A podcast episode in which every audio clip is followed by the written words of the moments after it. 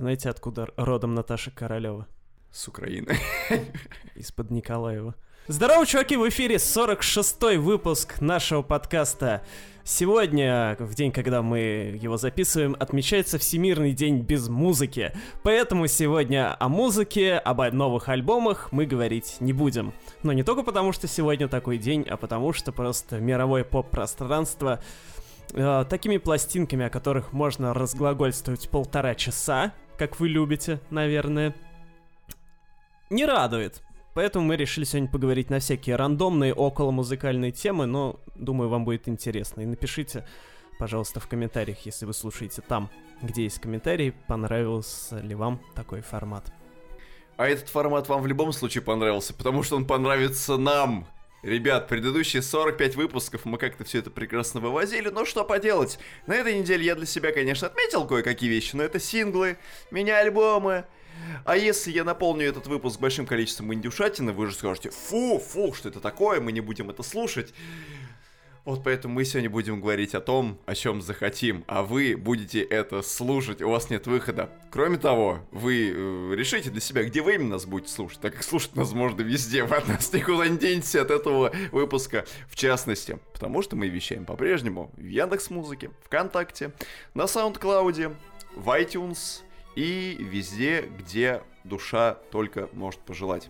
Да. А если вы не любите слушать, тогда читайте нас ВКонтакте и в Телеграме. Да. А, на этой неделе я даже запасил больше постов, чем обычно. Чем за весь прошлый год. Кстати, да, и это еще один дополнительный стимул залезть в канал и тщательно его почитать. Окей, мы тут перед э, началом записи говорили о ностальгии по 90-м и началу да. 2000-х, о том, что мы покупали, какие календарики и так далее. И у меня возник вопрос, как вы относитесь и как вы практиковали а, завешивание стен плакатами со своими кумирами я музыкальными. Дум, я думал, ну, это, не только. Я думал, это вы сейчас наших подписчиков и Нет, слушателей спрашиваете. Ну вы тоже пишите. Пишите если... в комментариях, если у вас действительно тоже был такой загон. Если честно, по поводу завешивания моими кумирами. А, я любил журнал «Все звезды». Да. Вот, ну как бы это один из самых основных поставщиков Он, кстати, до сих нормальных, пор он до сих пор жив, э, поставщиков нормальных крутых плакатов, которые были иногда даже на 4 разворота, они прям были да. здоровенные. Ну там, а, там как, там были, соответственно, там что-то штук 5-6 двойных. обычных. Да, двойных. Да, вот. и вот... Один э, макси один такой мега плакат. Да, да, да. да. А, я их собирал. Но я их никогда не вешал. Единственное исключение у меня был один мега-плакат с Аврил Лавин из журнала «Все звезды», который висел у меня над изголовьем кровати, как mm-hmm. моя личная Мадонна так. А вы знали, кстати, что у музыкантов есть э, примета не вешать афишу над кроватью? Или класть афишу на кровать? Ничего, в общем, Скажите чтобы это рядом журналистам с... афиши. Чтобы она рядом, короче, с кровати а никогда не висела на гастролях. Потому что если повесишь, то никто не придет на концерт кроме тебя. Да. А, я же, кстати, я встречал много гримерок, в которых обычно вешаются афиши, может быть, старых концертов. Ну да. Но это у очень многих музыкантов практикуется. Ну, гримерках обычно, хотя... Я не бывал в таких гримерках, где есть кровать. Блин, а я думал, почему у вас нет афиш ваших концертов? Во-первых, потому что вы их не печатаете, а во-вторых, потому что вы своеверный. Вот, и вешайте. Да, у меня э, единственный плакат из музыкантов, который висел, был Аврил Лавин, а вот с футболистами у меня ага, была целая ага. стена. У меня была стена в комнате, на которой висели плакаты футболистов моего любимого итальянского Милана раз, висели плакаты со сборной Италии два, у меня висел выходящий каждый год перед началом сезона календарь итальянской серии А, его я невозобранно выдирал и аккуратно клеил из журнала «Футбол», который выходил по пятницам. Сейчас не знаю, в какой день недели он выходит, но он у меня прям регулярно, каждый год, каждый сезон. Я вешал календарь, чтобы отслеживать игры клубов, чтобы знать, в какие числа кто когда будет играть.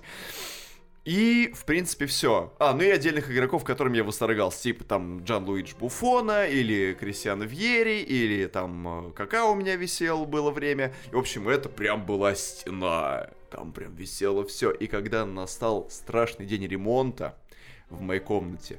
Мне пришлось всю эту коллекцию, к сожалению, снять. Но провисело это приличное количество времени, она уже успела выцвести, э, пожухнуть, местами э, затереться пальцами. И да, в общем, коллекция памяти, но приводила такое, скорее, жалкое подобие себя в изначальном виде, и поэтому я э, решил, что, ладно, пусть стены будут чистыми, а там дальше разберемся. Плакат Аврила у меня так оставался висеть очень долго. До тех пор, пока я не мигрировал сначала в другую комнату, так как у нас, не знаю, как у вас, но у нас практиковалось такое, что я сначала жил долгое время... Сначала долгое время у меня вообще не было личной комнаты, если так разобраться. Хотя мы жили в трехкомнатной квартире, но у меня не было личной комнаты. У меня была комната, которую я делил со старшим братом. Удовольствие это такое прям себе. Потом со временем у меня родители переехали в одну комнату, брат остался в одной большой гостевой, я ушел в самую дальнюю комнату, которая почему-то получила негласное название карцер. И до сих пор, если у моих родителей спросить, что такое карцер в нашей квартире, ну точно скажут, что это за комната, комната в которой жил а, я. Вот, а как вы большую слуга. комнату называли? Где... Зал. Угу, а у нас столовая. А при том, что там никто не ел обычно. Нет, все там ели. Серьезно? Да. А, ну я видел вашу комнату, там у вас действительно стоит большой обеденный стол. У нас ну, да. просто такой не практиковалось. У нас вся еда происходила на кухне. Как бы у нас на кухне был большой стол, и мы непосредственно э, где был станок и рабочее пространство по приготовлению пищи. Там, в общем-то, люди ели. Исключение составляло только э, празднество Нового года. Или когда мы встречали большое количество гостей.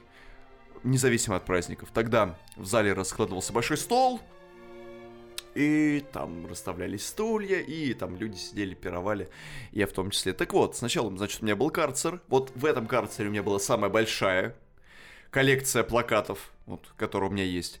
А потом в возрасте 17 лет, по-моему, 17, 17, 17, да, э, мой брат к тому времени успел переехать в другой город, он женился и уехал от нас, а родители мне сказали, мы переезжаем на другую квартиру, живи тут как хочешь один теперь в трешке. И я в 17 лет остался один в трехкомнатной квартире. Ну, это вообще завидно.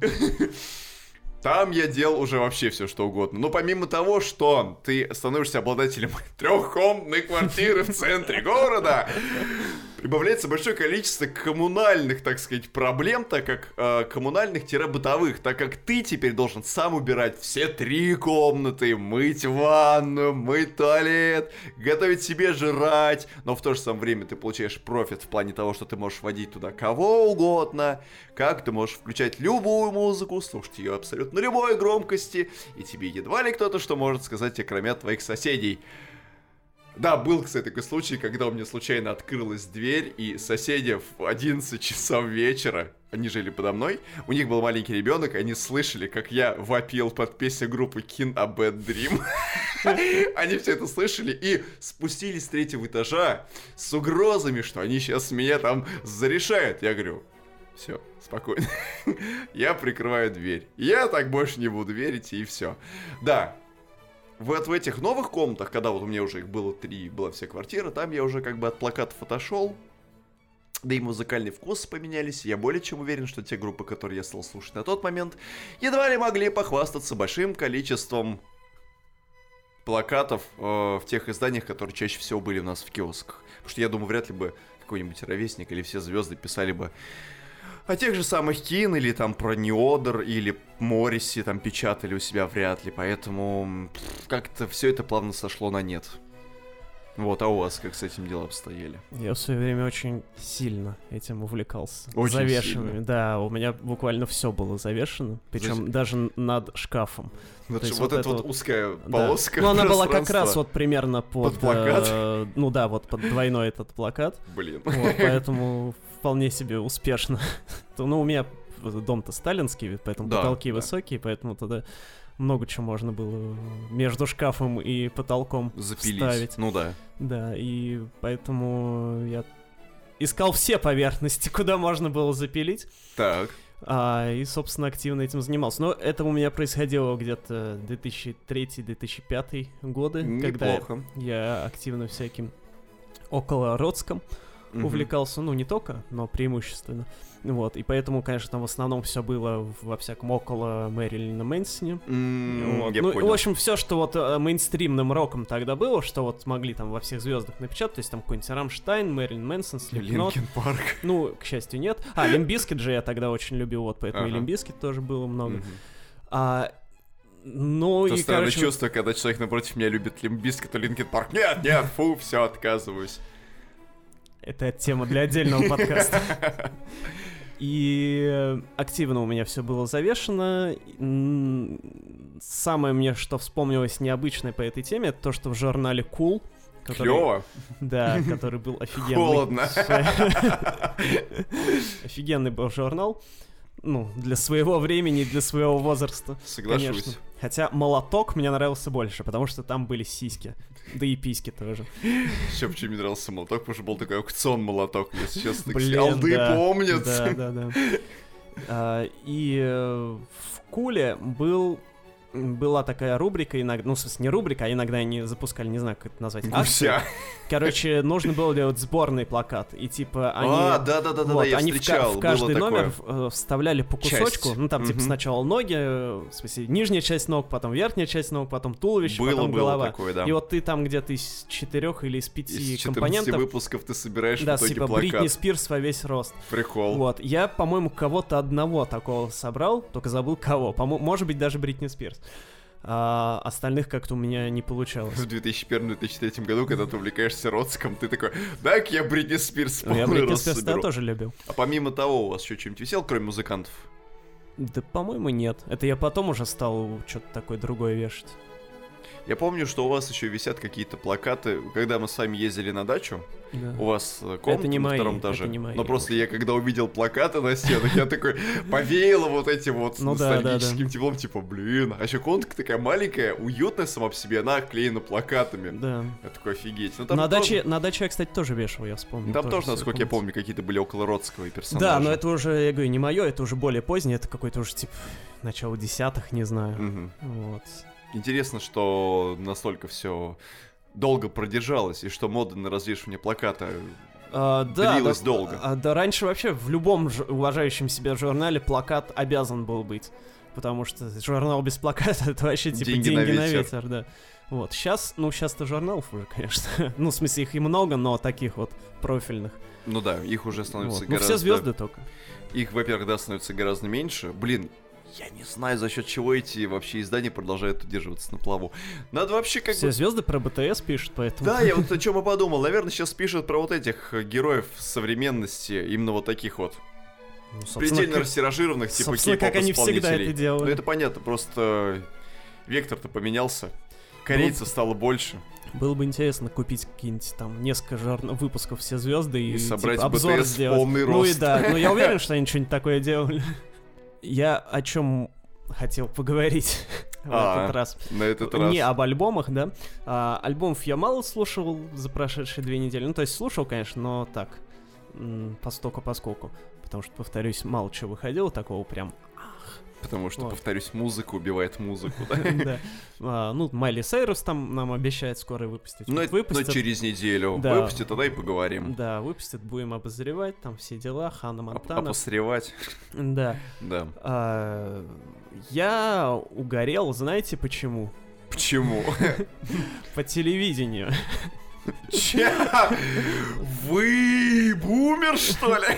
Короче, это знаете, как сначала, ну, от поколения к поколению, типа сначала мода на что-то, что-то отрицать, а потом наоборот что-то любить, а потом что-то отрицать, ну и, короче, вот так вот бесконечный вы, круговорот. То есть вы до поры до времени были теледиссидентом, да? Ну, естественно. Ну, во-первых, сначала я всегда всю жизнь телевизор любил, ну, потому что я воспитывался вообще на телевидении, как и все наше поколение. Ну, есть типа, все 90-е, все начало 2000-х, типа, телевизор — это твой главный друг вообще. Да. Потому что на те чего мне самое главное не хватало на даче, когда я там оставался, типа, на, на неделю, на две, да, это телевизор, потому что я не мог там сериалы свои любимые смотреть, там, Зену и все, что по СТС Блин. шло. Вот, все, что там Блин. по первому мультики шли. Вот, господи, без этого вообще Господи, не выходные жизнь. на СТС были всегда самыми лучшими. Да ладно, выходные, и будни тоже, знаете... Объясняю, почему. В субботу выходил мировой рестлинг. ну, каждую да, субботу. Кстати, да. И я, правда, я фанат, скажем так, Фанаты рестлинга в России делятся на два лагеря. Те, которые смотрели рестлинг с комментариями Фоменко, и вторые, которые смотрели... Это на ТНТ. А вторые, которые смотрели рестлинг на СТС с комментаторами да, Новиковым я. и Кузнецовым. Это вот два лагеря абсолютно. И э, каждый хвалит свое болото. Вот Кузнецов и Новиков это просто абсолютно удивительная э, пара товарищей, между которыми была нереальная химия. И э, каждую субботу я обязательно смотрел эти кастрированные выпуски по 45 минут, которые... Э, а сколько они должны были идти? В среднем полтора-два часа они идут. А. В среднем шоу идет полтора-два часа. Ну, полтора-два часа это сложно выдержать было бы. Нет, Мне. Выдержать, выдержать это было бы достаточно просто, потому что там поединков было больше всегда. Они поединков показывали мало. Ну и плюс вот эти все меж боевые разговоры, перепалки, нападения, бла-бла-бла.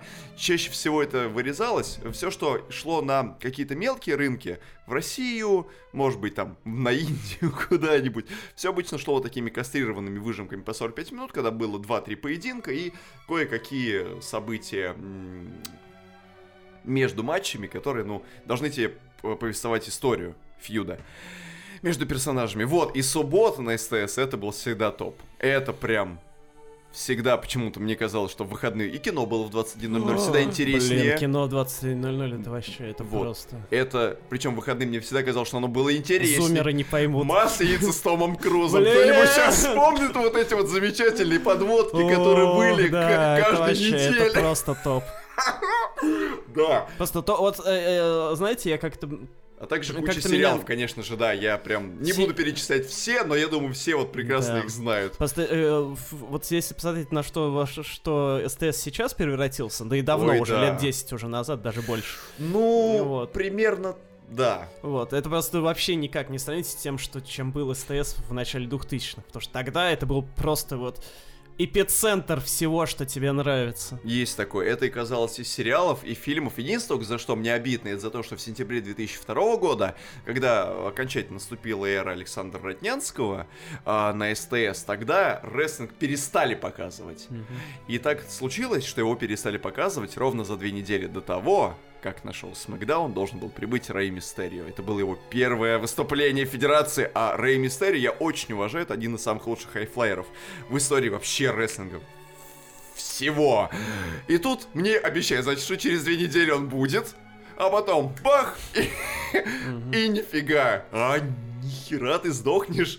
И все, никакого нам рестлинга теперь. Мы, значит, ковыряли в носу. А тогда, блин, сколько было всякого вот именно на СТС вот в двухтысячных и, ну, где-то примерно, да, до конца, наверное, нулевых, а потом уже как-то стало так. Уже, ну, как наверное... вот эти вот все русские сериалы «Бедная Настя», «Не родись красивой», пошли, там это уже все ну, да. началось, вот деградация. Постепенно. Скорее, да. А так были прекрасные шоу. Самый умный, офигенная передача. Шоу «Кресло» с Федором Бондарчуком. Вот.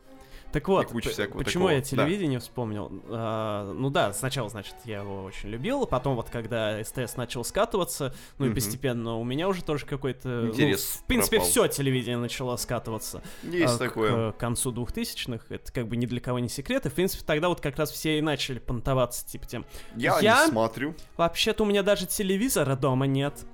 А ты как в консоли играешь, дорогой мой друг? Мне просто иногда нравится, что говорят... А я это... не играю в консоли. Нет, мне просто иногда нравится, что так говорят люди, все, ну, типа, молодые, которые играют. Типа, на чем они играют? А, так вот, и да, и тогда телевидение стало мовитоном Кстати, для странное молодых. дело, извините, что перебил, у меня дом две консоли, телевизор, дом, правда, нет. Я не понтуюсь. Мовитон. Да, мовитоном стало, и э, как бы смотреть телевидение. Фу, ты что, смотришь телевидение? Ну, это справедливо было во многом. А, но сейчас просто у меня не пыта... Я э, телевидение начал смотреть не прям, что я телевизор включаю и смотрю каналы, да? Хотя, когда я себе новый телевизор купил... У вас появилась был... такая да, возможность. У меня появилась просто, такая да. возможность, и я даже чуть-чуть посмотрел, но э, просто сложно в современном ритме жизни как-то найти смотреть, время, чтобы, чтобы просто включить канал и смотреть. просто сидеть смотреть. Это как-то уже странно довольно выглядит. Поэтому телевидение я начал смотреть, конечно, через YouTube. Вот. Но не потому, что оно как-то лучше стало, да, а просто я... В 4К. Я обнаружил такой момент, я просто там много всего с Леонтьевым, с Валерием э, смотрел, потому что готовлю себе материал. про него писать. А я думаю, откуда у нас такое изобилие Леонтьева на канале сейчас? И, ну, среди прочего, я обнаружил, что Леон... у Леонтьева есть аж три интервью с Дмитрием Гордоном. Да, вот. у него много их, правда. Одно там начало 2000-х, по-моему, 2001 второе там 2006 по-моему, и третье там что-то 2010-го, что-то типа того. Так. Вот. А, к Дмитрию Гордону я, конечно, отношусь э, лично не очень, а потому к Александру что... Гордону? Ну, примерно так же. А, ну, потому что, во-первых, он просто как-то... У него образ, да, не очень привлекательный. А во-вторых, ну, у него... Он не Маркони в какие-то моменты ну, начинает Ну, есть напоминать. такое, да. Ну, просто как-то, не знаю... Если что, к Маркони я тоже отношусь не очень хорошо. Мне он, меня он тоже, если честно, отторгает. Вот, но я как-то какие-то интервью с Гордо... ну, когда у него какие-то гости были, смотрел, вот. Uh-huh. Передача «В гостях у Дмитрия Гордона» называется, ой, «В гостях у Гордона», если что называется. А, если кто-то вдруг не знает. Вот. Но после того, как я там, когда в прошлом году у Дудя был, да, я, ну... А... Вы были у Дудя? Чего? Вы были у Дудя? После того, как Гордон был у а. Дудя, я немного... Не то что пересмотрел, но просто кто-то у Дудя бывает, кто кого-то не знал до этого. Ну да. Вот, то ты чуть-чуть по-другому на него смотришь и просто больше чуть-чуть понимаешь. Так вот, и я начал смотреть, соответственно, все эти три интервью. Угу. Вот. А потом у меня возникло желание смотреть все, что выходило на канале у Гордона. Несмотря да. на то, что у него максимально неудобно все выложено, потому что до какого-то момента он выкладывал, ну, до того, как вот стали популярны эти большие интервью на час и больше, он все ага. видосы резал по 20 минут. Mm. Вот, ну, потому что, типа, раньше было не, неприлично смотреть э, да. видосы больше, чем на полчаса. Ну да. Вот, а сейчас-то он, к счастью, уже выкладывает там и по 2 часа и все дела. Вот, потому что у Гордона внезапно оказалась э, куча просто интервью с людьми, которых э, больше никто особо интервью не брал. Ну, то есть сейчас-то вообще не берут. А просто на протяжении своей длиннющей карьеры, а он там занимается вот этим всем там... 20 с лишним лет. Больше уже даже, да. Ну, в принципе, он а, журналистикой занимается-то еще там с 80-х, но просто вот эти вот видеоинтервью у него, по-моему, там с конца 90-х, что ли, не помню.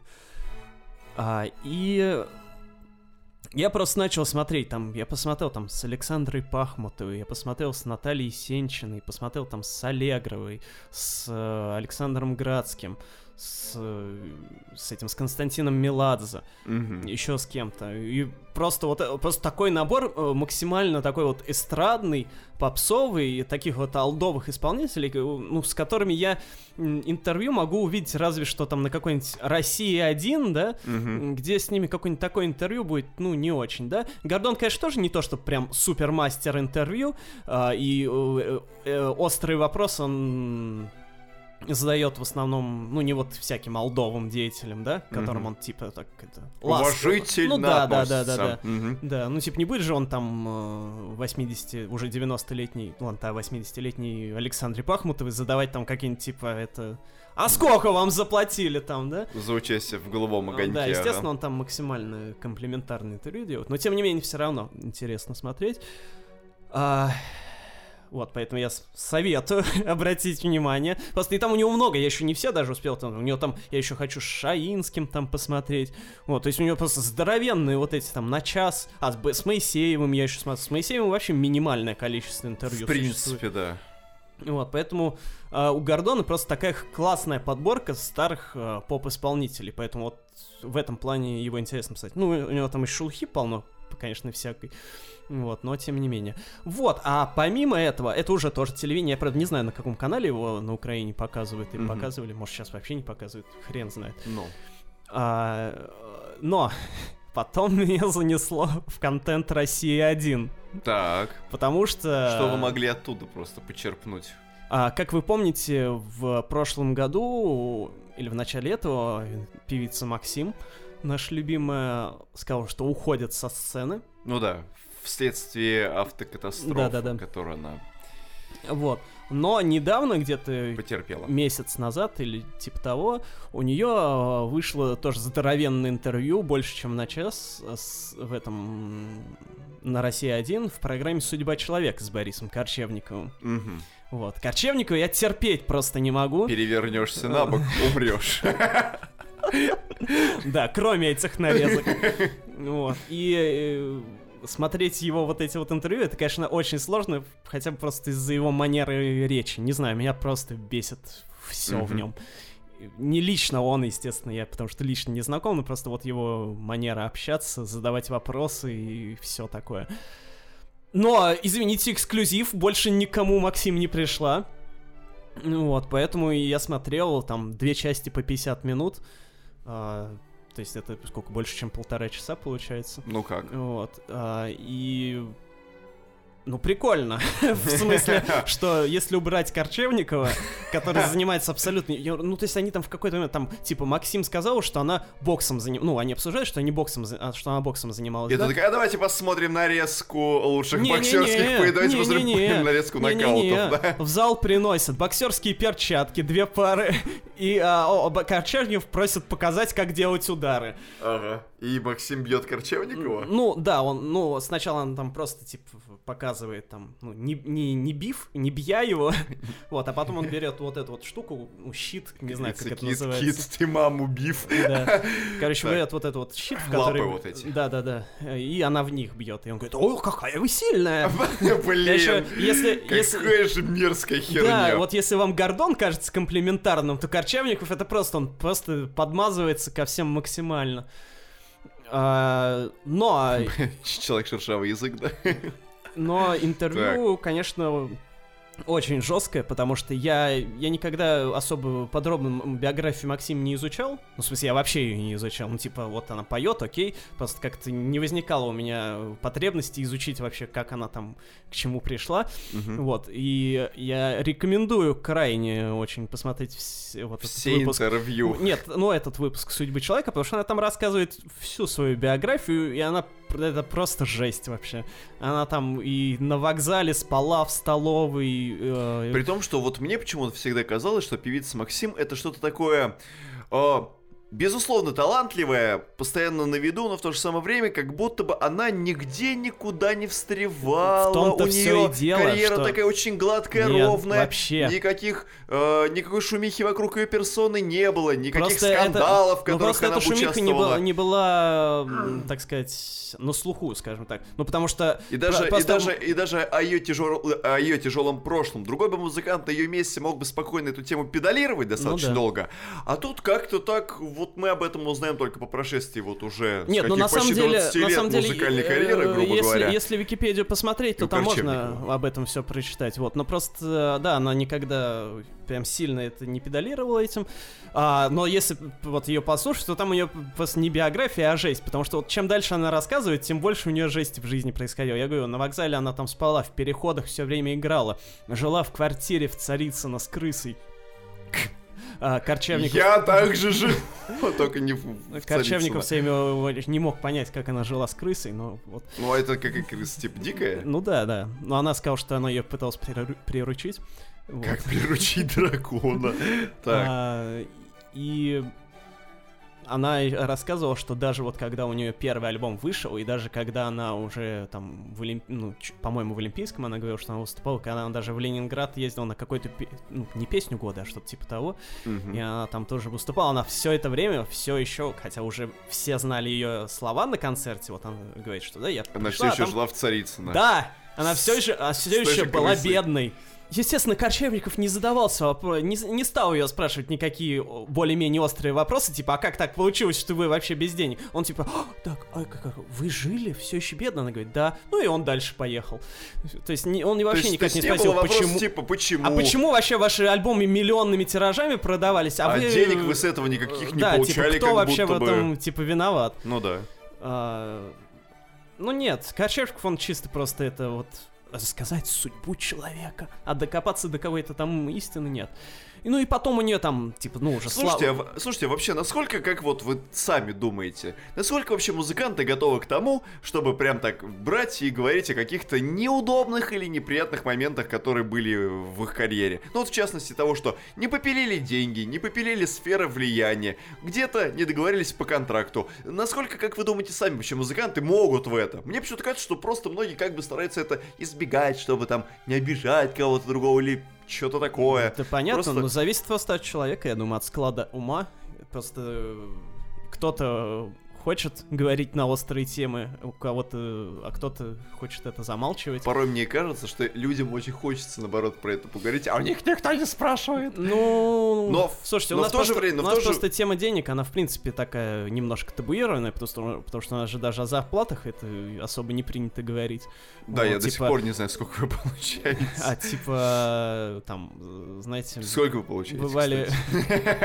У меня бывали случаи, когда... Когда я получал когда в, деньги, да? в офисе не, не, вслух не могли сказать зарплату, ну там что-то обсуждали, да, mm. писали на бумажечке. Типа, и передавали, да. да. Да, да. У меня так на работе, я всегда пытаюсь докопаться до водителя. Точнее как, я всегда знаю, сколько они получают, потому что квитанции проходят, они лежат общим паком, и диспетчер их раздает просто соответствующим работникам, и все прекрасно знают, кто сколько получает.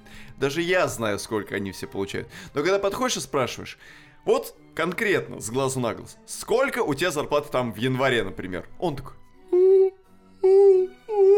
Я такой, ладно, молчи, заткнись нахер. Я знаю, что ты получаешь какие деньги, просто...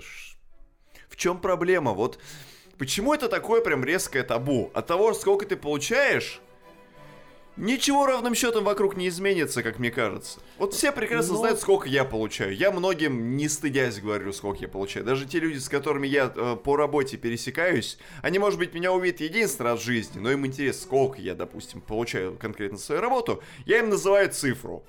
И чё? Формально ничего в жизни не меняется.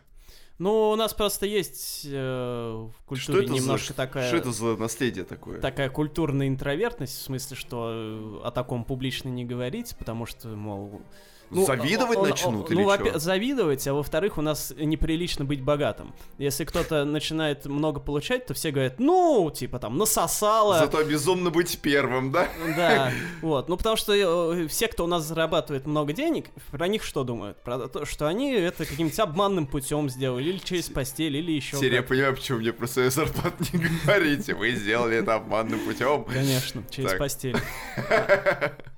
Вот, поэтому, ну, поэтому в том числе. А кто-то, извините, у нас и многие же подписывают НДА, в смысле, что не разглашать зарплату. Ну, в этих случаях, фирмы. ладно, в этих случаях я как бы спорить не буду, но когда Бывает такое, что информация просто из уст в уста на изи передается, и все прекрасно понимают, какие цифры ну, типа, не, у всех не дай платежках. Бог. Ну зачем об этом говорить? Типа, о, ну еще ограбят.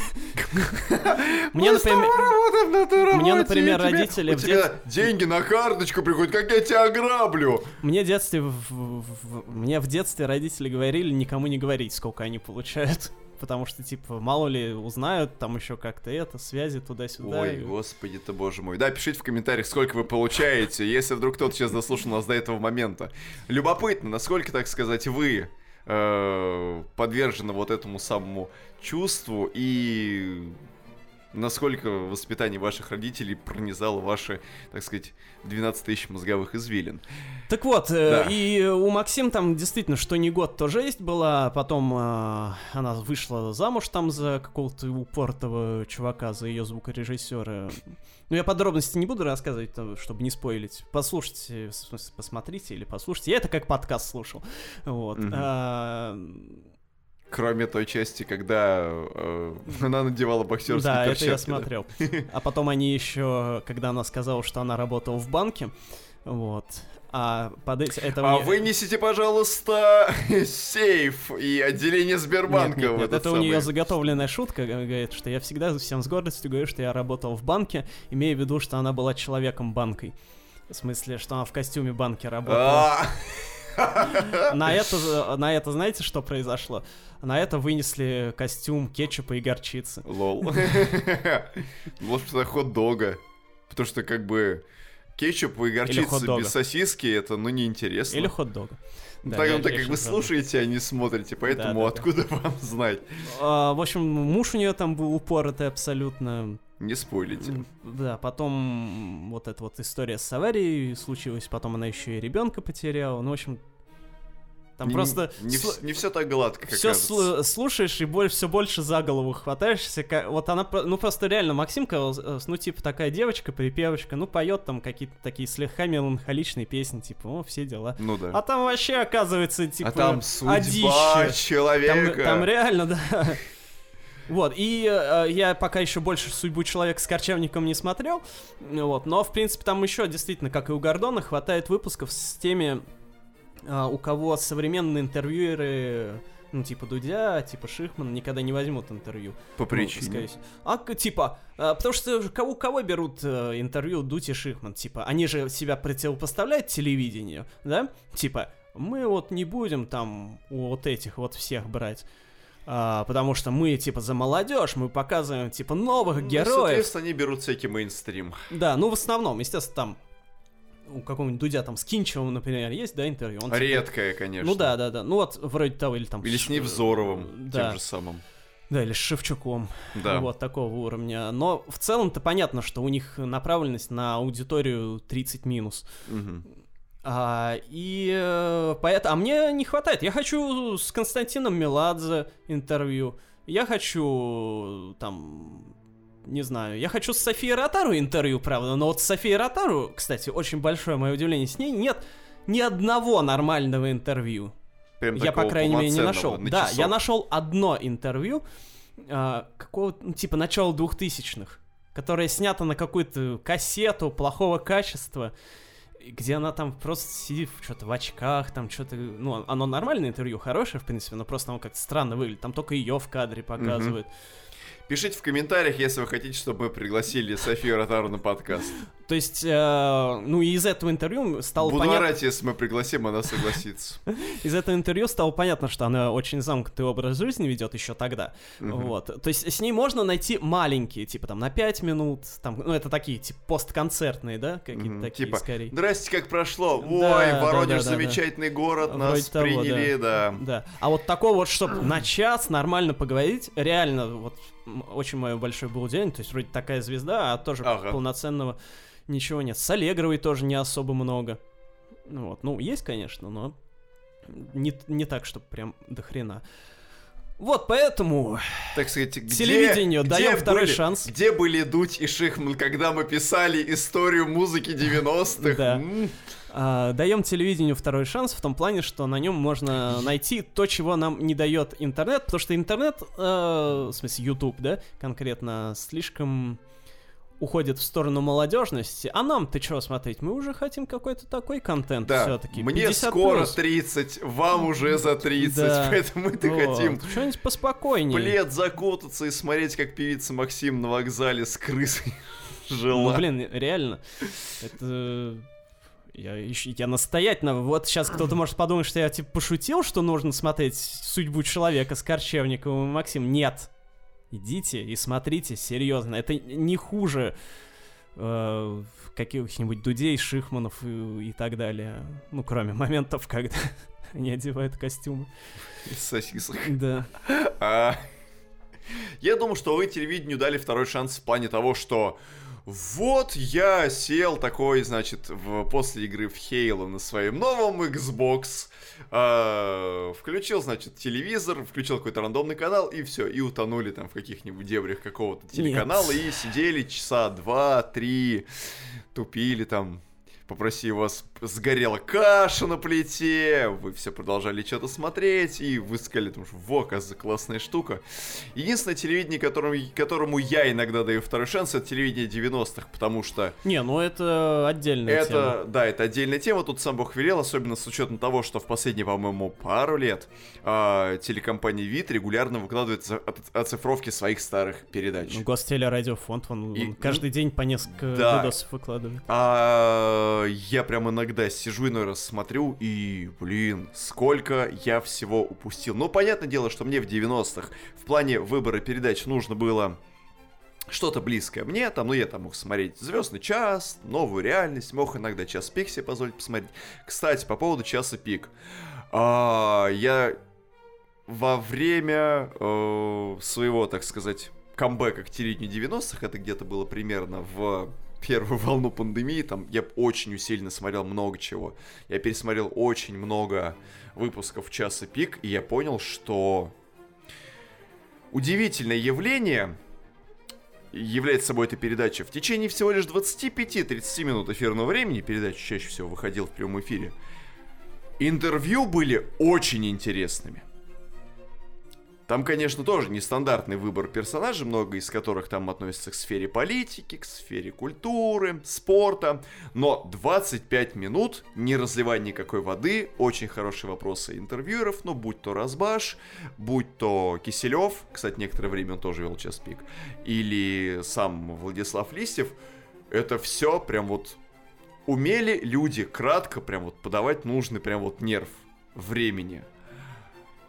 Сейчас можно разливать интервью на полтора, на два часа, и далеко не всегда ты можешь что-то полезное узнать из них. Такое тоже бывает. Но, может быть, конечно, э, интервью со временем измельчали, ну не измельчали, наоборот, похрупнели, но несколько потеряли свою какую-то Да, знаете, я, суть. я с Леонтьевым смотрел тоже из середины 90-х, из начала 2000-х, там такие тоже кадры были в роли интервьюеров, что вообще они ни о чем абсолютно. То есть это каких-нибудь акул пера, например, включить, там-то понятно, понятно там, что да, хорошо. Там вот, а вот, там э, люди готовились, и это самое ну, вот прям в, в канале, в канале я у нас в телеге, ну, в смысле, в группе ВКонтакте писал э, про этот э, Луна Парк шоу. Да. Вот. Несмотря на то, что это весьма трэшовое, интересное интервью, в смысле, веселое интервью, где Леонтьев выбирает способ самоубийства по просьбе ведущей. Вот, но ведущий-то там такая себе, прям скажем, потому что она очень тупые и поверхностные вопросы называет. Ой, спрашивает, вот, и поэтому, знаете, тоже 90-е 90-м рознь. Так, Раньше так же, так же, как и, фигни всякой хватало. Так же, как и 20-е 20-м рознь. Да. И 10-е 10-м рознь. Вот. Поэтому, не знаю, нас, ну, в общем, есть только два персонажа, которым надо дать шанс, это Корчевников и Гордон. По большому счету, все остальное телевидение по-прежнему остается. Нет, знаете, а вот я еще, еще, кстати, что хотел вот. сказать. Я, правда, пока не успел к этому приступить э, полноценно, но я уже очень давно хочу начать полноценно и регулярно смотреть передачу «Привет, Андрей» с Малаховым. Mm. Потому что Несмотря на то, что тоже меня Малахов ужасно бесит. А, и... Сейчас он фит с Дани Милохиным запишет, погодите. Будем обозревать. А, и несмотря на то, что очень часто передачи с ним превращаются в балаган. Да. А, ну, то есть понятно, что пусть говорят, это и есть балаган, и как это сейчас его называется, это новая передача? Ну, короче, где Малахов на России один сейчас, которая новое, пусть говорят. И привет, Андрей тоже часто в балаган превращается.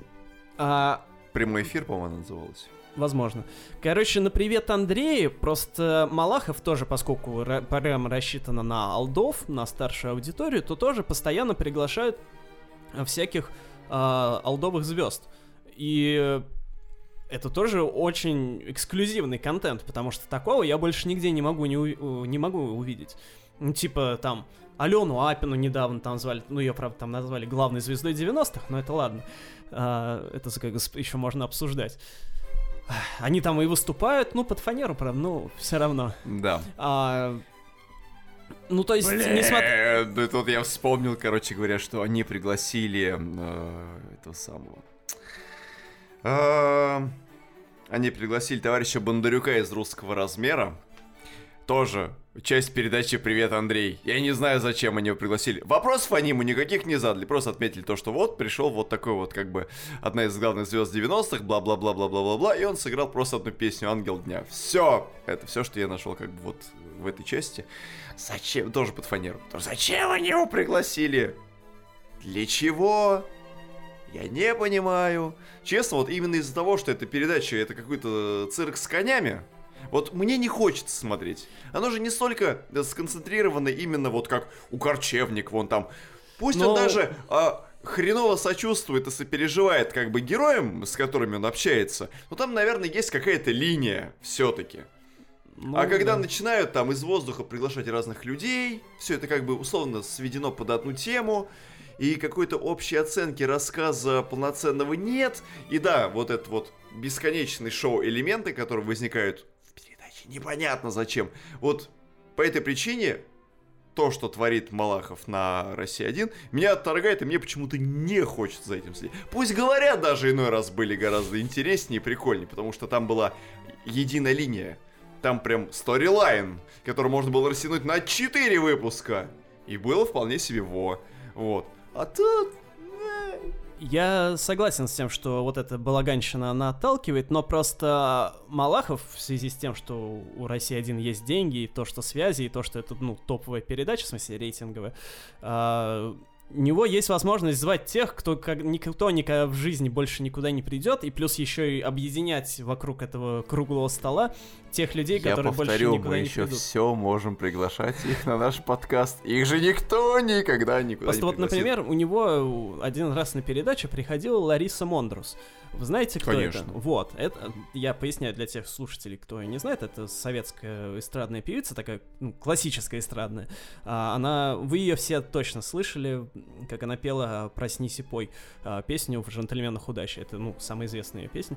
А сейчас она вообще в Германии, по-моему, живет или в Америке, не помню. Угу. Ну то есть и ну, с ней тоже, по-моему, есть какие-то, конечно, передачи тоже на телевидении, но, по-моему, вот такого вот прям, чтобы интервью и чтобы современно, такого, по-моему, нет. Тут он ее зовет, ну, она тоже под фонограмм или не под фонограмму, не помню.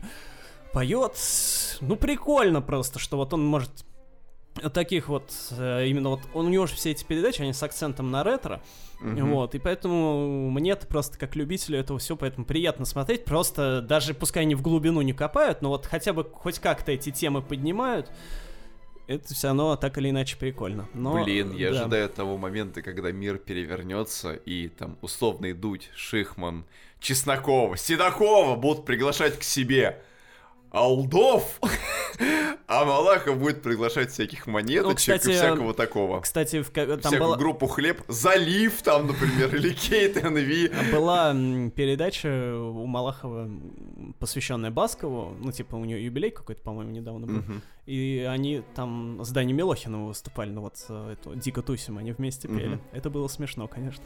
В смысле, что там все сидели такие, типа, что Возрастные хлопали, да? Да, да, да, да. Вот, еще да. что я хотел обсудить. На самом деле, вот этот весь контент у меня происходит, потому что мне нужно вот все, что то, что я вот телевидение начал слушать, да, угу. и сейчас бы вот телевизор. То, что слушать. я сейчас э, хочу рассказать, все это у меня происходит, потому что мне нужно что-то слушать, пока я играю во что-то. А, вы играете, да? Да. Вот и э, помимо прочего, э, я недавно чуть-чуть угорел по аудиокнигам. Вот, потому что...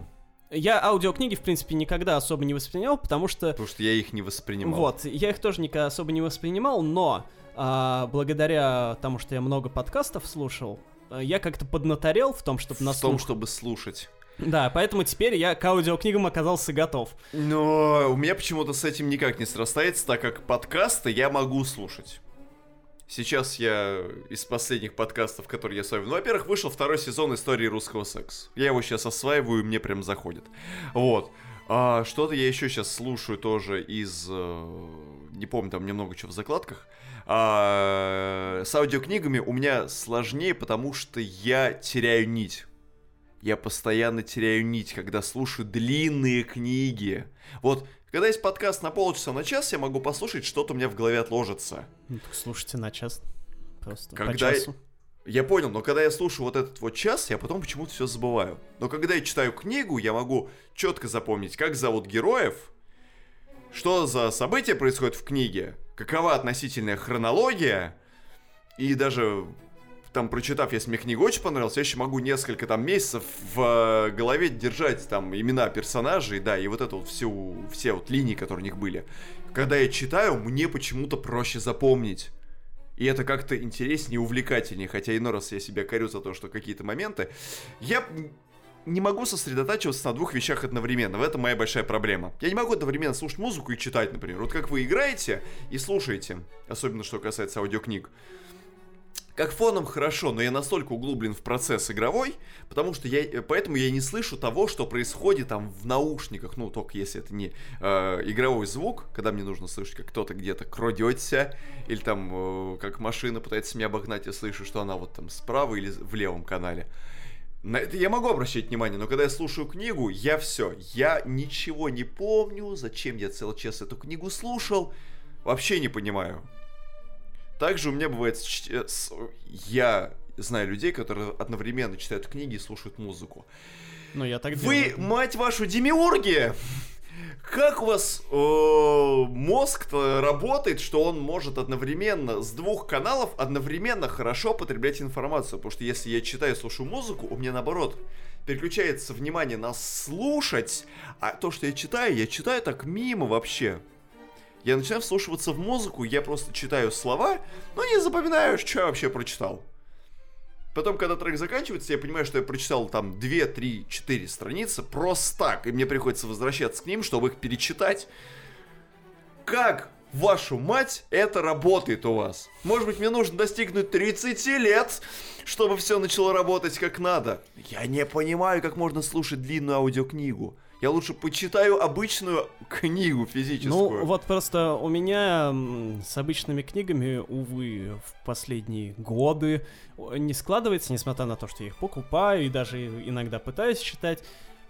Так вот у меня сложилась жизнь, что не хватает у меня на это времени, mm. вот, чтобы просто сесть и. Ну, у меня тоже времени не хватает. Вот, и поэтому для меня Просто я недавно только понял, что это же можно просто их послушать. Ну, вообще давно уже можно просто Нет, ну, послушать. Ну, просто раньше мне почему-то даже не приходило в голову, что можно те книги, которые я хочу купить, или уже даже купил... Их можно послушать. Да, что, что я быстрее просто их послушаю, чем я когда-нибудь э, до них доберусь. И недавно я покупал книгу, которая тоже недавно вышла, про Spotify, так. а, которая называется «Против гигантов. Как Spotify а, подвинул Apple и изменил музыкальную индустрию. По-моему, так. Ну, допустим. Вот. Как можно догадаться по названию, вы она рассказывает... Не, вы ее не прочитали. Она рассказывает про... Spotify. Да, про историю становления Spotify, его развития и так mm-hmm. далее. Ну, то есть с самого зарождения и вплоть до почти что наших дней.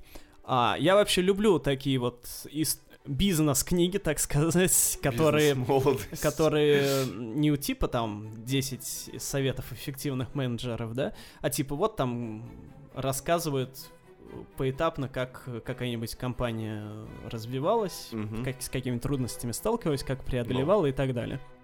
Вот, это немного а, мотивирует, так сказать. А, и, э, естественно, я про это хотел прочитать, потому что, ну, как бы Spotify важная вещь в современном музыкальном мире, и понять, как он становился и так далее, это, естественно, интересно. Книгу я купил, почти в тот же день чуть-чуть начал читать, но Она потом у вас так успешно забросил, вот. Поэтому я решил, что все, надо брать быка за рога. За уши. Да. И начал ее в аудио слушать. И успешно буквально что-то за дня два-три послушал. В каком-то из известных сервисов, да? А, да, в, в этом.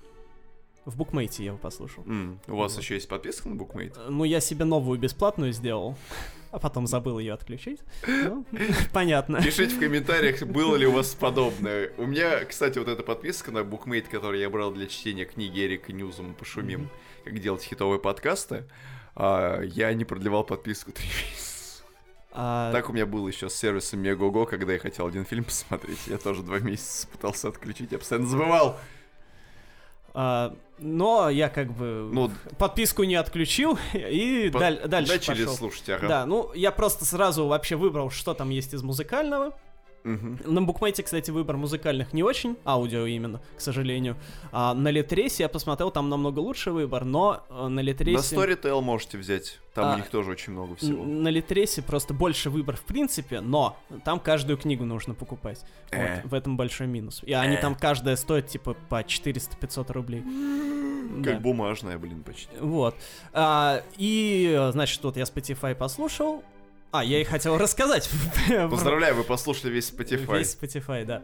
А, я, естественно, не собираюсь все пересказывать, всю книгу лучше сами почитайте. Книга хорошая, рекомендую, несмотря на то, что я ее не читал.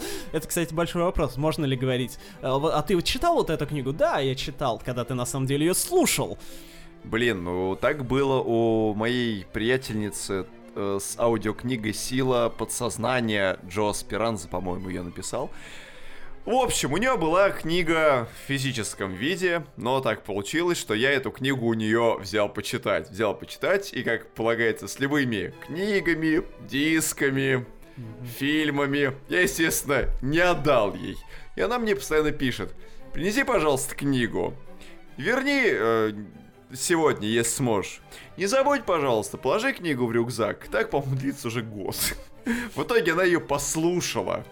Она ее послушала, но почему-то продолжает с меня ее требовать. Может, она такой же, может, она такой же хреновый аудиал, как я. Вот. Но сам факт. Э, собственно, книга. Да. А, э, я просто два момента, которые меня больше всего удивили и зацепили в этой книге, хотел подчеркнуть. Угу. Возможно, кто-то это всю дорогу знал, просто для меня это стало таким ну, небольшим открытием. Во-первых, а, я узнал, что Spotify, оказывается, в смысле его вот технология этого самого стриминга, она основана на технологии торрентов. Вот, то есть они в свое время привлекли основателя вообще вот этой вот торрент-технологии, mm-hmm. или одной из, я могу немножко ошибаться. А знаете, почему вы можете ошибаться? Потому что вы не читали, вы слушали.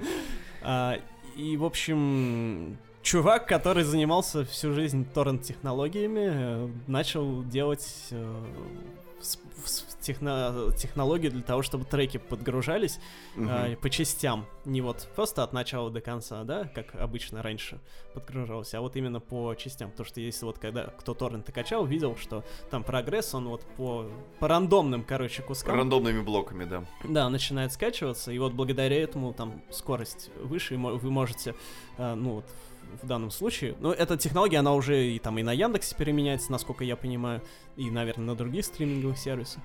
А, что вы можете начать слушать песню, когда она еще там до конца не прогрузилась, и ну, прогружается да. она не, не линейно, да, а там она может с конца как-то загружаться.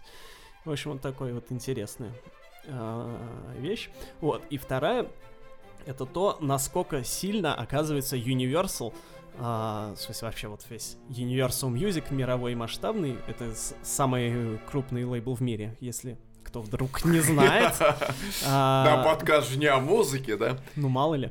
Короче, Universal всегда вместе с Apple а, дружил и коллабился. Так. А, тогда как Apple всегда же противостоял Spotify приходу в мир, скажем так. По крайней мере, в Америку он очень сильно противостоял, не давал это делать, и Universal особо никогда против этого не был. И Apple Music, ну то есть стриминговый сервис Apple, который э, возник у Apple только после того, как Spotify стал популярен, он вообще возник, э, насколько я понял, могу ошибаться в деталях, именно благодаря Universal. Э, и в этом ключе очень интересно вот то, что Тейлор Свифт, которая всю жизнь была на Universal, собственно, да, uh-huh. она же всегда сначала очень сильно выступала против Spotify. Uh-huh. Вот. Ну, и она, и многие еще артисты, потому что на момент возникновения Spotify а, вот эти вот крупные major а, артисты не понимали, как можно людям бесплатно слушать музыку. Типа, чё бесплатно? Сейчас. Они и не бесплатно слушают, на секундочку. Нет, ну, бесплатный режим-то есть. А, в смысле, что, типа, как это, за песню мою не заплатят, типа, о -о -о -о. Да, для тех, кто сегодня думает, что Тейлор Свифт такая вся из себя модная и молодежная, и вообще сейчас она со Spotify только так коллабится. Ну, нет, в свое время она вообще очень была против стримингов. Смея. Да, стримингов, которые можно пользоваться бесплатно. А, и она, собственно, транслировала точку зрения Universal. Потом она тоже а, из Spotify вообще все свои альбомы удалила. А, и а этот 1989 альбом. Это mm-hmm. как раз вот это было. То есть самый успешный ее альбом. По- моему он до сих пор самый успешный, я могу ошибаться. Но, по крайней мере, на тот момент, естественно, он был вообще самый успешный, который вывел ее наконец-то в ранг а, прям совсем мировой суперзвезды. И он был доступен одно время, если я не ошибаюсь, чуть ли не только на Apple. Вот, ну, то есть, или не только на Apple, но на Spotify его точно не было, и поэтому, естественно, люди шли его слушать в Apple. Uh-huh. Вот. То есть, она всегда тоже вот, вот эта вот связка Apple и Universal, она тоже очень такой вот винтик во всей этой э, машине. Вот. Это никакого вывода не будет, просто это скорее, ну, у меня сложилось такое вот общее ви- э, видение картины. Того, расстановка картины. сил, скажем да, так.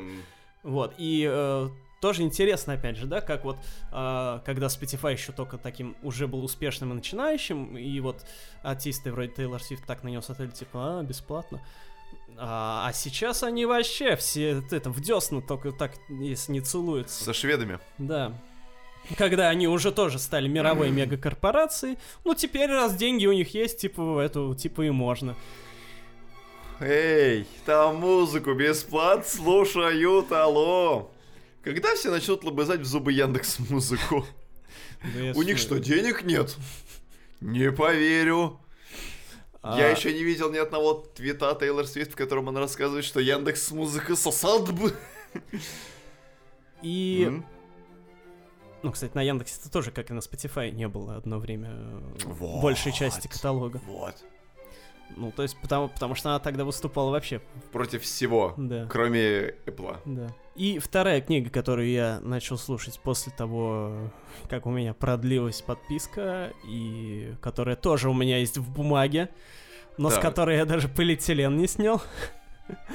Это книга «Как работает музыка» Дэвида Бирна. О, вот, которую тоже в этом году наконец-то издали. Которую, а эта книга... Дэвид Бирн — это основатель и лидер группы Talking Heads. А, и эту книгу э, включали во все примерно списки книг, типа «Что почитать о музыке?». Ну да. Она всегда там была, но она всегда была на английском. Вот, и я даже уже в какой-то момент думал, что ну надо, наверное, уже на английском почитать, раз так все советуют, и, видимо, никогда на русский не переведут. Но, к счастью, в этом году перевели. Э, вот, и поэтому всем я ее тоже рекомендую, несмотря на то, что я ее до конца еще не прочитал. Не дослушал. Не дослушал, да. А, но я прочитал, послушал где-то треть, вот, и это, конечно, очень, действительно, не зря ее рекомендуют, вот, потому что это очень интересная чтиво, хотел сказать. Слуш... Прослушивание. а, потому что, несмотря на то, что, может, там для кого-то очевидные вещи изложены, но просто эти очевидные вещи, они... Я хотел задать вопрос, о чем эта книга, вы сейчас скажете о том, как работает музыка. Да, эти очевидные вещи просто иногда важно проговорить, чтобы как-то осознать. Чтобы Но... проговорить их, если вещи проговоренных надо послушать, да? Да, и, э, ну, то есть, э,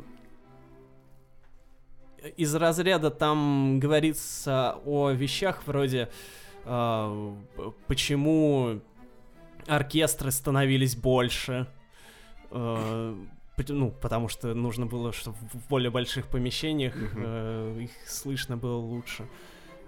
Там из разряда, почему там церковная музыка хорошо звучит в церквях, там, потому что нота длится долго из-за эха, да? Mm-hmm. Вот. А, о таких вот вещах а, там много всего довольно рандомного, да, то есть там он, в принципе, такой у него немножко поток мыслей, то есть структурированный хорошо, но Просто он о разных вещах говорит, вот, и э, еще что меня зацепило там, э, он там говорит, вот то, что я сейчас как раз слушаю главу, он там говорит о том, как э, технологии записи музыки влияли вообще на то, как музыка сама менялась. Mm-hmm. Uh, и там, в частности, говорится о том, как вообще звукозапись зарождалась. И uh, казалось бы, да, ну вот нам сейчас так вот подумать, типа, ну, круто же, да, что, типа, раньше музыку можно было только прийти на концертах послушать, да, а, типа, потом ее воспроизвести уже никак нельзя, да, типа, ну, да. вот, никак я не могу там Стравинского дома послушать, например. А оказывается, я просто как-то об этом и не задумывался, даже и нигде и не читал, хотя, наверное, кому-то это опять же очевидно, что когда звукозапись в начале 20 века активно начала развиваться, многие противились тому, что музыку вообще записывают. Кто-то там считал это извращением, кто-то считал, что музыку в одиночку слушать вообще нельзя. Кто-то, один композитор, забыл имя, к сожалению, очень метко так сравнил, что просить музыкантов записать свою музыку на пластинке э, или там на валике, если еще раньше, э, это сродни тому, как попросить Достоевского э, записать преступление и наказание в виде рассказа. Вот, то есть в представлении Странно, если честно, это самая Нет, метафора. Ну, почему? Смотрите, музыка, э, в смысле, музыка, она же ограничена физическим носителем, да? Вот. И, соответственно, у вас есть просто сторона пластинки, и вы ограничены этой стороной, под которой ну, вам приходится подстраиваться. Это немножечко другой разговор. Носителей можно сделать много, а рассказ это все-таки форма. Это нет, а, это очень э, меткое замечание, потому что вот у вас э, есть э, произведение, которое непрерывное, да? Вот вы приходите на концерт, и вы полтора часа, или там больше еще даже, ну. вы слушаете, вот просто слушаете от начала и до конца, и ничего не прерывается. Пластинка вам дает совершенно другой опыт. Э, тем более старая, на старую, на 78 обороты меньше же помещалось. Конечно, конечно, ну, вот. конечно. Соответственно, это вообще очень маленькие кусочки, и, соответственно, у вас совершенно другой experience. Вы вместо того, чтобы слушать полноценное одно произведение, вы в лучшем случае слушаете его с перерывами, а иногда можете и просто прекратить слушать, потому что вам там надоело, вас отвлекли и так далее. Вот. И э, собственно, как музыка менялась в начале, ой, ну, не в начале, а весь 20 век и до сих пор меняется, она меняется во многом благодаря тому, что э, она подстраивается под носители, да? Почему у нас трехминутные песни появились? Потому что синглы э, в свое время, ну, сорокопятки, они вмещали в себя три минуты, с одной Ну и не стороны. совсем, не совсем. Там же... Это так у Берна написано? А, нет, он говорит как бы, что с одной стороны а, были Просто, а, что... просто, просто мне всегда казалось, что синглы, вот эти все 7-дюймовые эдит, это в первую очередь прихоть радио, и что оттуда все пошло, потому что чаще всего это сводилось именно под радио-эдит. Это то, что можно отнести на радио, потому что чем больше ты треков уместишь э, в эфирный час, Соответственно, тебе э, для того, чтобы уместить большее количество треков, тебе нужно сократить их длительность. Поэтому чаще всего эдиты.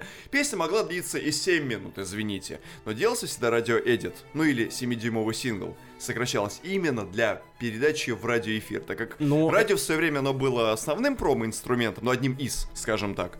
А, песню именно сокращали до какой длительности. Ну, Поэтому это здесь... отчасти, но э, вы же не можете записать песню больше трех минут на одну сторону 7-дюймовой пластинки. Могу. Нет. Ну, в смысле, в нормальном виде. Четырехминутную могу. Да, конечно. Вот. Ну, кор... Серьезно, длительность Нет, ну я понимаю, да, но там будет э, качество хуже. Не факт. Стандарт э, по звучанию не 3 минуты на одну сторону. Насколько? О, до 4.30, по-моему. Ну, э, при этом у большинства групп 60-х, которые активно выпускались на 7-дюймовках, у них песни по 2-3 минуты. 3 это даже много было иногда. Это при том, что была куча лейблов, которые, наоборот, экспериментировали с тем, чтобы максимально сильно ужимать звук и э, вмещать на эти самые 7 дюймов достаточно много по длительности. Ну, в общем, я... Ну, не суть, да суть в том, что да, что как вы эти форматы меняли, и что в свое время звукозапись была не настолько однозначно воспринимаемой, что это некоторые воспринимали, ну, как и все, наверное, новые технологии, воспринимали как что-то плохое, а не как благо. И в данном случае интересно, конечно, подумать о том, куда дальше все двигается. И интересно еще также заметить, что несмотря на то, что сейчас, в эпоху, когда у нас э, носители перестали диктовать а, условия. условия, потому что, ну, э, даже если не говорить о том, что на CD там можно вместить, если не... Ну, у них есть, конечно, ограничения, но туда намного больше можно вместить, э, чем на винил и на кассету.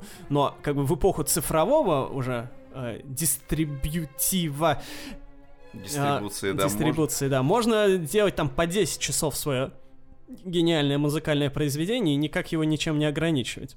Ну да. Но понятно, что у нас уже тут вмешиваются другие факторы, вот, что жизнь ускоряется, что нет времени слушать 10-часовые э, произведения, этим будут заниматься только совсем фанаты, и что песни э, одно время удлинялись, да, то есть у нас вроде как э, си- синглы там могли там уже и по 5, и по иногда в каких-то случаях по 6 минут, там какой-нибудь триллер, да, вспомнить, сколько он там шел, до хрена. Monday шел 7 минут 29 секунд. Вот. вот. А, и, есть... кстати, радиодиджей постоянно бесились, потому что нет официального 7-дюймового эдита классического Monday. Им приходилось ставить в эфир все 7 с половиной минут.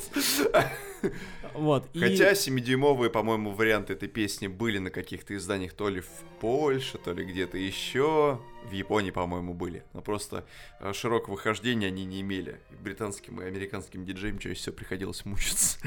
И хотя физические форматы позволяли уже песню удлинять, что многие, наверное, хотели делать, сейчас она, наоборот, опять сокращается уже по другим совсем причинам.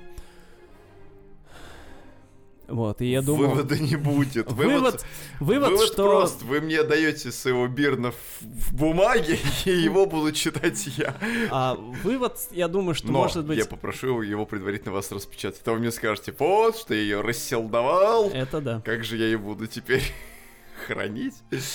А, что может быть, будет куда-то все двигаться в то, что песни станут действительно короткими, будут куда, они как... Куда, куда еще-то, короче? А, нет, совсем короткими. Ну, то есть а, из разряда... Ну, сейчас там выпускают, у нас какой-нибудь Слава Марлоу недавно выпускал, да, альбом. О, Джека Стабера, по-моему, был альбом Микропоп. Да, да, да. Вот, ну, собственно, вот, да, пример да. такой. Вот. А сейчас у нас э, вот тиктокеры и всякие такие вот совсем молодежные, они выпускают очень часто песни, которые длятся меньше двух минут. Там, типа, минут 50, минут ну 40. Да. Можно идти еще дальше и сделать просто именно вот набор, так сказать, э, тизеров, э, которые будут э, просто вот кусками, которые можно от начала до конца вставить в ТикТок. Ну, то есть по 30 секунд или по 15, и у которых больше ничего и не будет, никакого ни продолжения, ни начала, а просто вот это оно и будет. И будет вот такой вот а, сборник, да его можно даже и сборником не выпускать. Музыка для ТикТоков?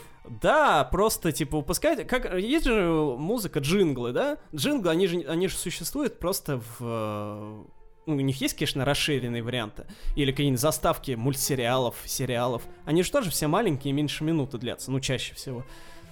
Аниме-опенинги покинули Не, аниме-опенинги, да, это понятно. А, почему не выпускать музыку именно вот в формате таких вот джинглов, совсем маленьких? А на концертах делать какие-нибудь расширенные версии, потому что... Есть ну... проблема с этим. О. Есть проблема. Вот я прямо сейчас сразу же вижу проблему самую главную. Но. На концерте ты будешь тупить, не знать, что делать с этой расширенной версией. Ты будешь помнить от сил эти 20-30 секунд, а на все остальное ты не будешь знать, как реагировать. Ты даже не знаешь слов, если они там будут а, дальше. А, а это интересно, смотрите. Это же прям тебя... Не, не, не. И, кстати, еще, извините, вы уж тут у меня... Дайте мне теперь сказать. Подождите, так. подождите, так, подождите. Смотрите, смотрите, смотрите, смотрите история смотрите. двухминутных песен, ну. она же ведь кроется не в ТикТоке. Вспомните, что огромное количество панк-команд раньше писали треки ну, до двух минут. Но это был, сказать, такой протест, мне кажется, Думаете, больше. протест? А ну, может, мне... дело в том, что им тоже нужно было на пластинках умещать максимальное количество треков? Ну, с одной стороны, да. С так двух вот... сторон. Так вот, я что хотел сказать, что смотрите, вот допустим, а, у вас есть любимая группа, но вы у нее слышали только песни по 30 секунд вы хотите узнать, а что дальше-то было? В чем, что там дальше в песнях? И вы идете на концерт, вы, наоборот, у вас больше мотивации купить билет на концерт, чтобы послушать полной версии. И а, какую мы аналогию тут находим? С фильмами и с играми. Когда мы смотрим трейлеры игр, да, и фильмов, да, мы видим только часть. То есть вот эту вот как раз 30-секундную версию, а на концерты вы идете и слушаете уже полные версии. Вам, наоборот, интереснее слушать. Вы не просто там тупите на концертах, да, и типа там в баре общаетесь с друзьями, а вы внимательно слушаете, потому что вы раньше этого никогда не слышали. Объясняю, смотрите, в защиту себя, умеешь что сказать. Смотрите, вы же сами говорите, Время ускоряется, времени слушать музыку и вникать во что-то у нас абсолютно нет. Если мы в какой-то момент запустим эту машину, вот этих самых коротких песен по 30 секунд, этих тизеров разрастется такое количество, что нам захочется максимально сильно охватить весь этот мир. Это будет просто куча мелких тизеров в голове. тебе не захочется, возможно, даже слушать полной версии, потому что тебе уже подгоняют новые версии мелких тизеров. Чем мы делаем, короче, музыку, тем мы быстрее заставляем весь этот чертов мир общаться. А плюс мы еще не забываем о том, что клиповое мышление берет вверх. Это раньше Но. мы могли спокойно все воспринимать. А чем больше мы будем все это воспринимать в клипах, и вот в таких вот фрагментах, тем меньше наш мозг не захочет воспринимать что-то большее. А следовательно, мы убиваем индустрию на корню. И а если так, ты, да? если ты через неделю не выпустил новый пак тизеров, а тебе все забыли просто, и все, и твоя карьера идет просто ко дну. Да, возможно, тогда слова э, Энди Уорхол о том, что там у каждого есть там сколько, 15 секунд славы или там что-то вроде того, они оправдываются еще сильнее. Хотя уже и сейчас это, казалось бы, доказывается лучше некуда. Но если мы это сократим еще до невозможного, тогда индустрии наступит полный трендец. Да, опять-таки, э, стриминговый сервис тогда как будут жить, если будет целая куча? Или вы скажете, что для стримингов будут полные версии, а ТикТок, а для ТикТока Нет, ну это не интересно, отдельно. это так и сейчас вот. есть. А если мы будем целиком на все это распространить, то поменяется а, вместе с тем, чтобы поменять структуру песни, необходимо будет изменять правила, при которых будет засчитываться прослушивание. Ну, Следовательно, поменяется собой, да. форма оплаты. Насколько будет музыкантам Раньше, э, сейчас же ведь как? Нужно в первые 30 секунд вложить что-то такое, чтобы э, внимание слушателя на песне зафиксировалось, и он там позволил себе прослушать дольше. И это училось как прослушивание. Что теперь должен сделать Макс Мартин, чтобы привлечь внимание, чтобы в первые 5 секунд интересно слушать его я Бы, я бы ввел, если бы я был главой мировой музыки. Глава мировой музыки.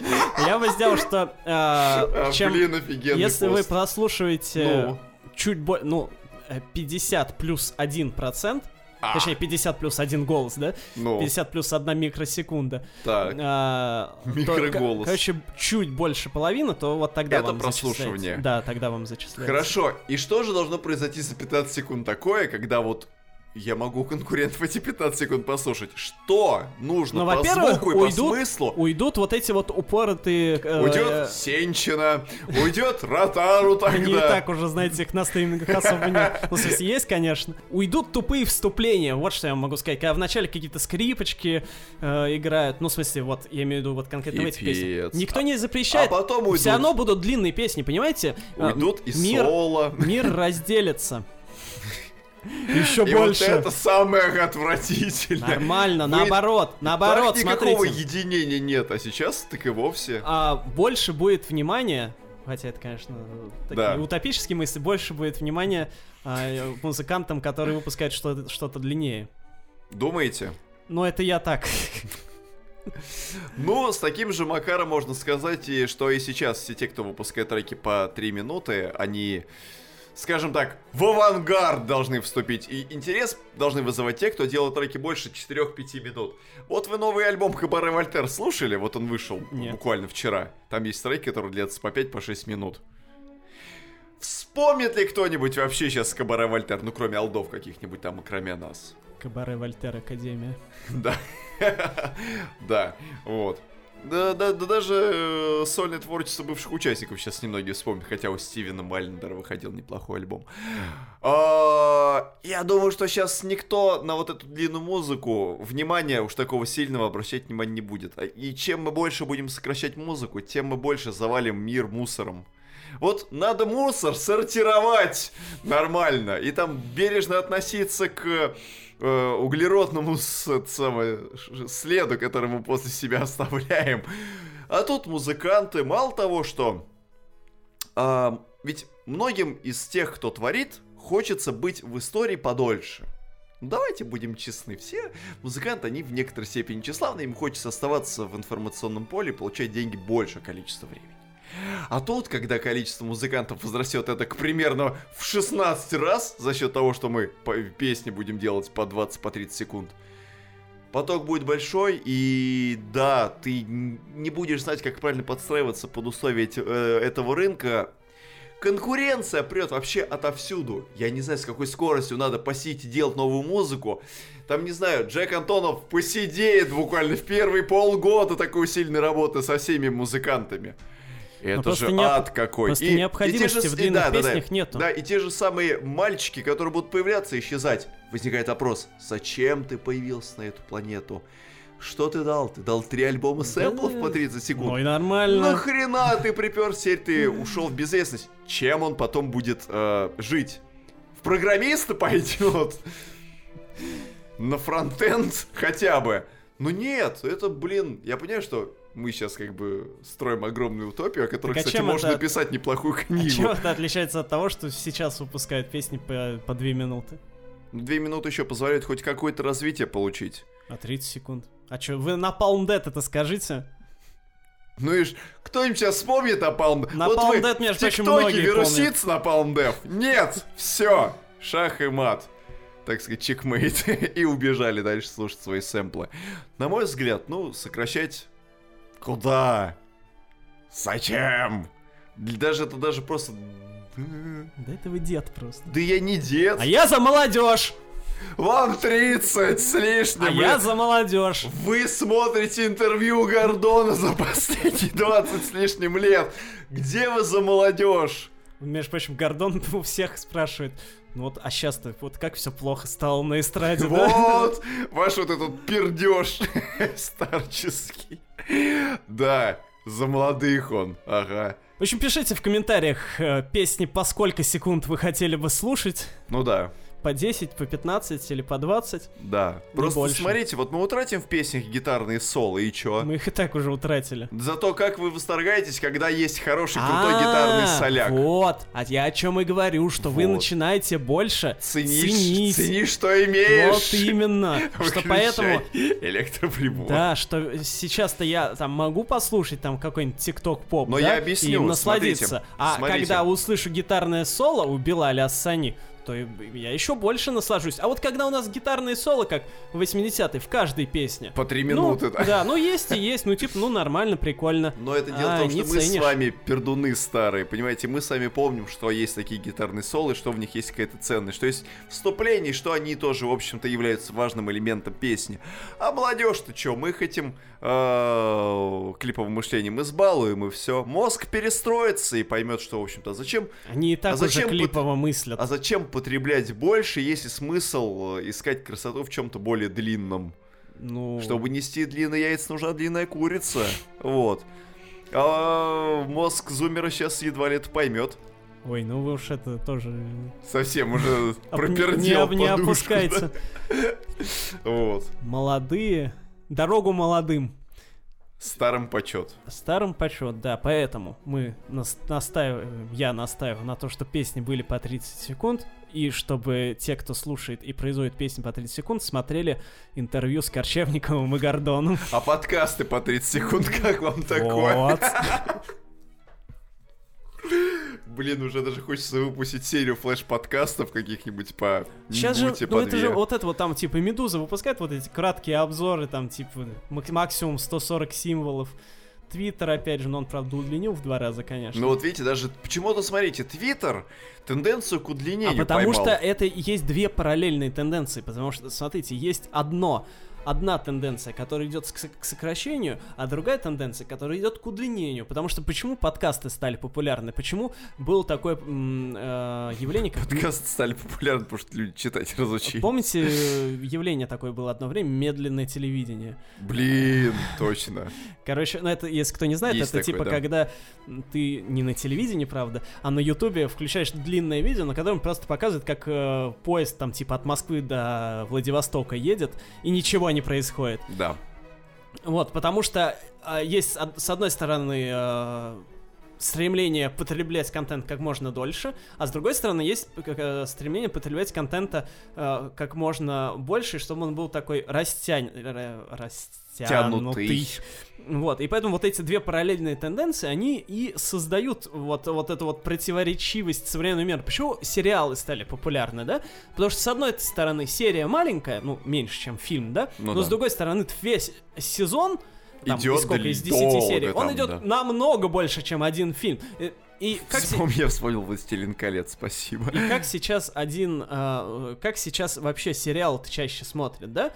Что уже мемом стало, что не как по одной серии в неделю, да? Как, это всего. как Скорсезе возмущался по поводу да. того, что его фильм смотрят на маленьких да, экранах. Нет, я не про это, а я про, понял, потому что в захлеб смотрят да, весь за, сезон. Да, что захлеб что... смотрят под рукой все всегда да, и, и коротко. Вот, да. И несмотря на то, что люди хотят, чтобы все было быстро, моментально и так далее, тем не менее, эти же люди, они хотят, чтобы все было длинно, много и большого размера. То есть, и смотрите, поэтому... мы сами нарвались теперь. Мы, то есть, мы сейчас сами себе взяли от противоречия. Мы до этого а, бились. А это диалектика, потому что борьба двух противоположностей. Гегель тут пришел, Гегель покинул чат.